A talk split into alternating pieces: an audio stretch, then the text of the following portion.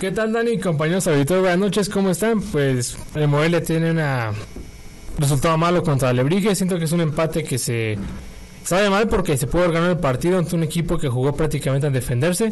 Vamos a un, un rival complicado como es Atlante, el rival más importante al que atrás enfrentar.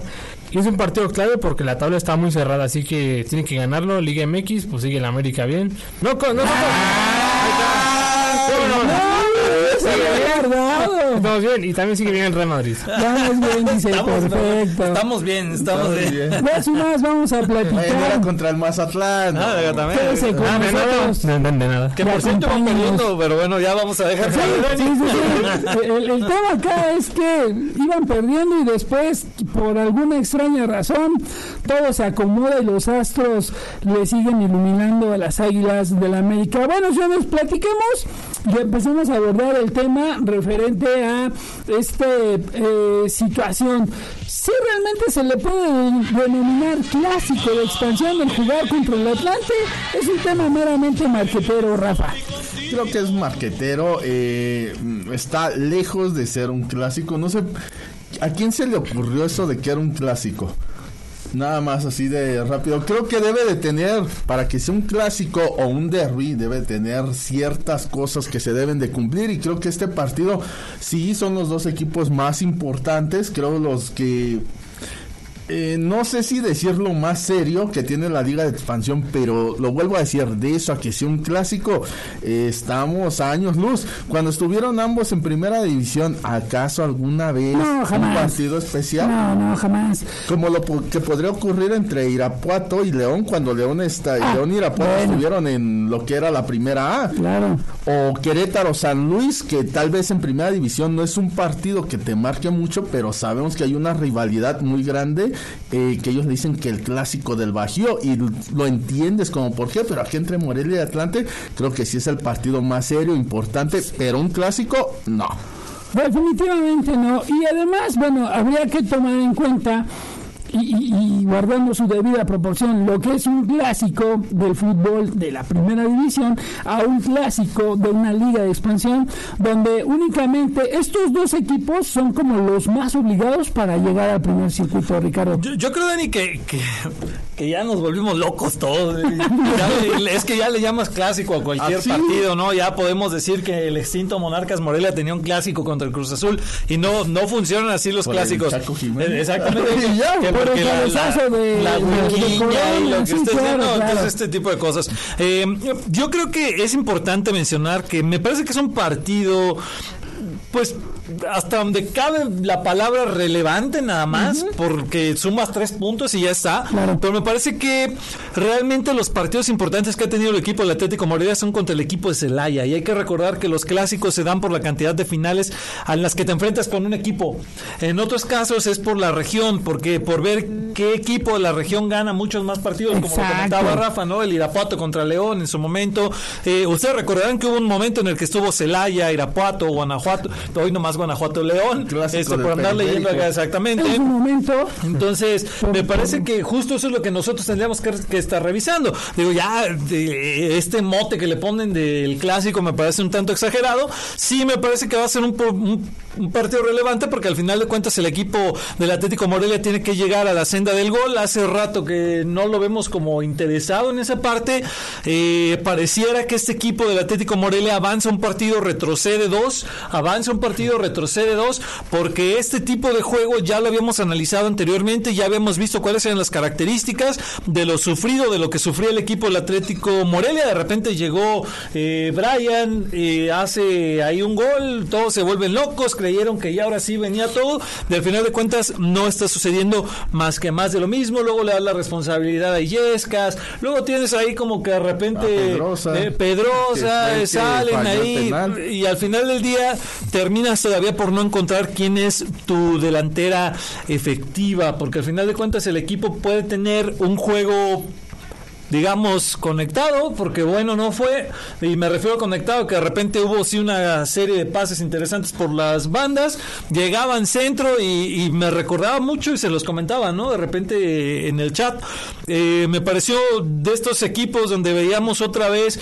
a un Vilchis que agarraba el balón y se lo llevaba corriendo, eh, Inclusive a los tiempos de Baliño, ¿no? También tuvo ahí dos, tres jugadores que agarraban la pelota y les gritaba, llévatela, llévatela, Gael, Gael, llévatela, Gael, llévatela, Gael. Vergara. Entonces, pues al final de cuentas, eh, no estamos entendiendo cuál sería la conexión que debería tener. Ahora, si hay tantos estilos de juego en el mundo del fútbol, del fútbol, perdón, ¿por qué los directores técnicos no voltean a ver cuál te puede funcionar más? Si estoy viendo que este equipo del Atlético Morelia no me está dando ya por las bandas porque todo es más de lo mismo, ¿por qué no empiezo a jugar a tocar el balón?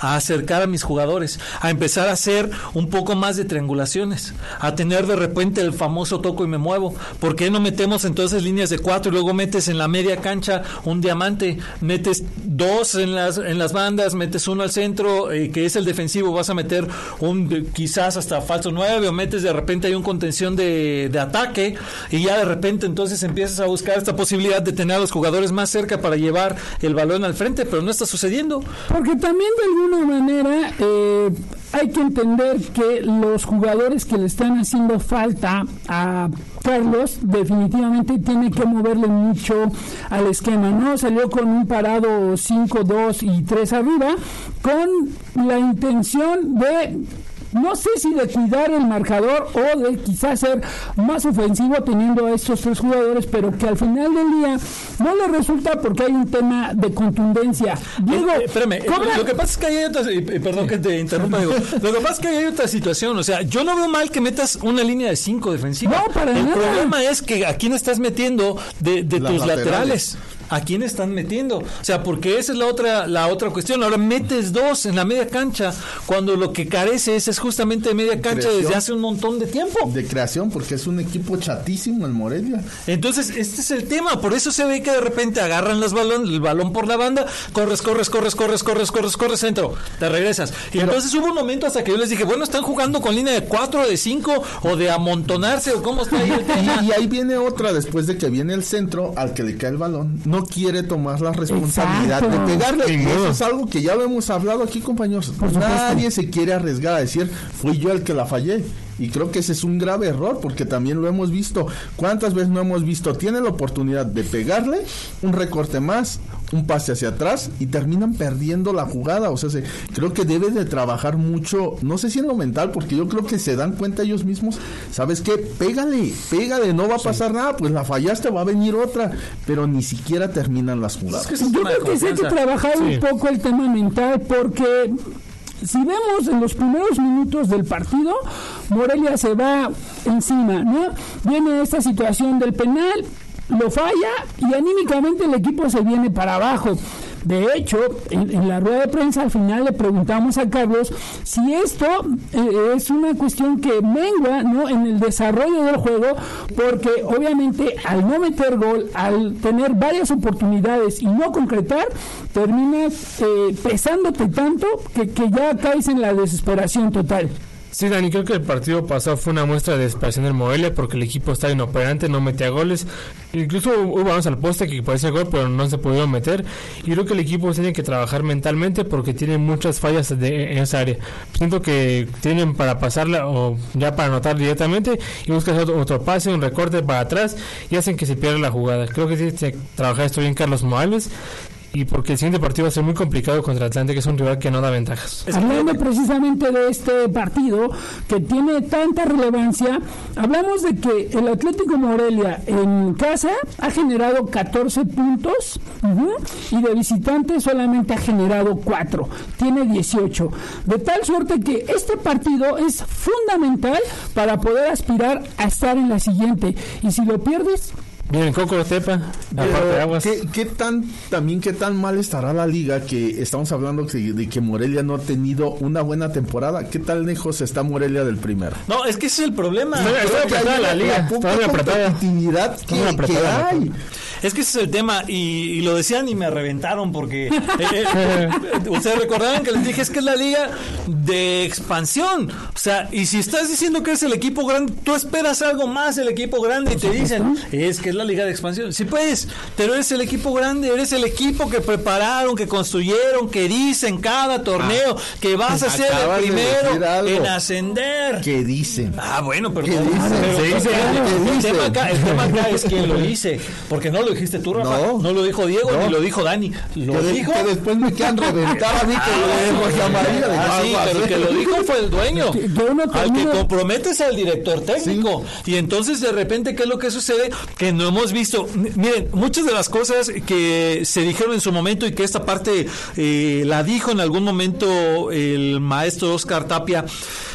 El problema es que los directores técnicos de ahora no quieren tomar la responsabilidad de formar al futbolista. Claro. Porque llegan y les dije, llegan a la liga de expansión y sienten todos los futbolistas que ya soy el que agarra su bolsita con los tenis y va caminando acá muy sobrado a entrar al entrenamiento. Y discúlpenme, pero ¿por qué no agarrar lo que hacía Tuca Ferretti y decirle, a ver, no te estás animando a tirar, ¿por qué no te estás animando a tirar? Entonces vamos a hacer, men- mata- mándame al centro y entonces le pego y a todos, ¿Qué- y todos van practicando. ¿Qué tanta soberbia será del jugador?